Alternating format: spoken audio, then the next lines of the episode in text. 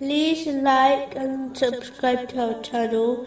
Leave your questions and feedback in the comments section. Enjoy the video.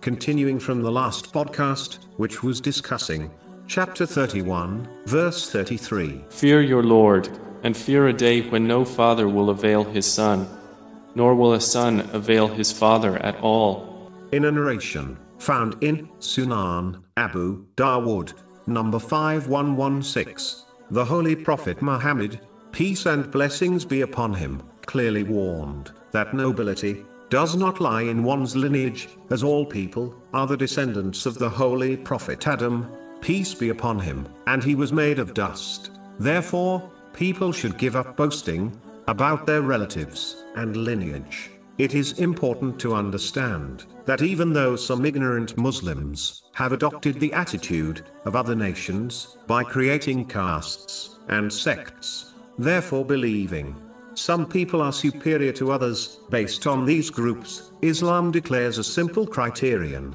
for superiority, which is piety, meaning, the more pious a Muslim is, the greater they are in rank. In the sight of Allah, the Exalted, chapter 49, verse 13. The most noble of you in the sight of Allah is the most righteous of you.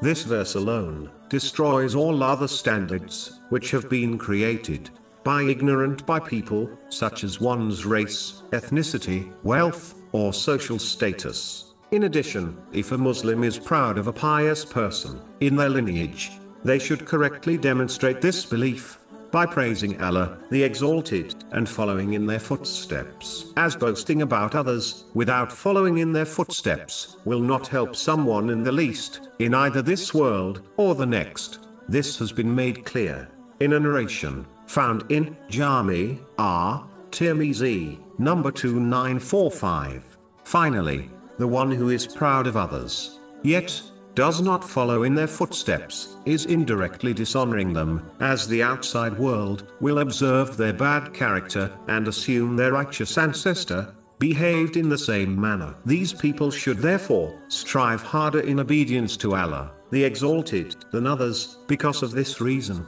These are like those people who adopt the outward traditions and advice of the Holy Prophet Muhammad, peace and blessings be upon him, such as growing a beard and wearing a scarf, yet fail to adopt his inner character. The outside world will only think bad of the Holy Prophet, peace and blessings be upon him, when they observe the bad character of these Muslims.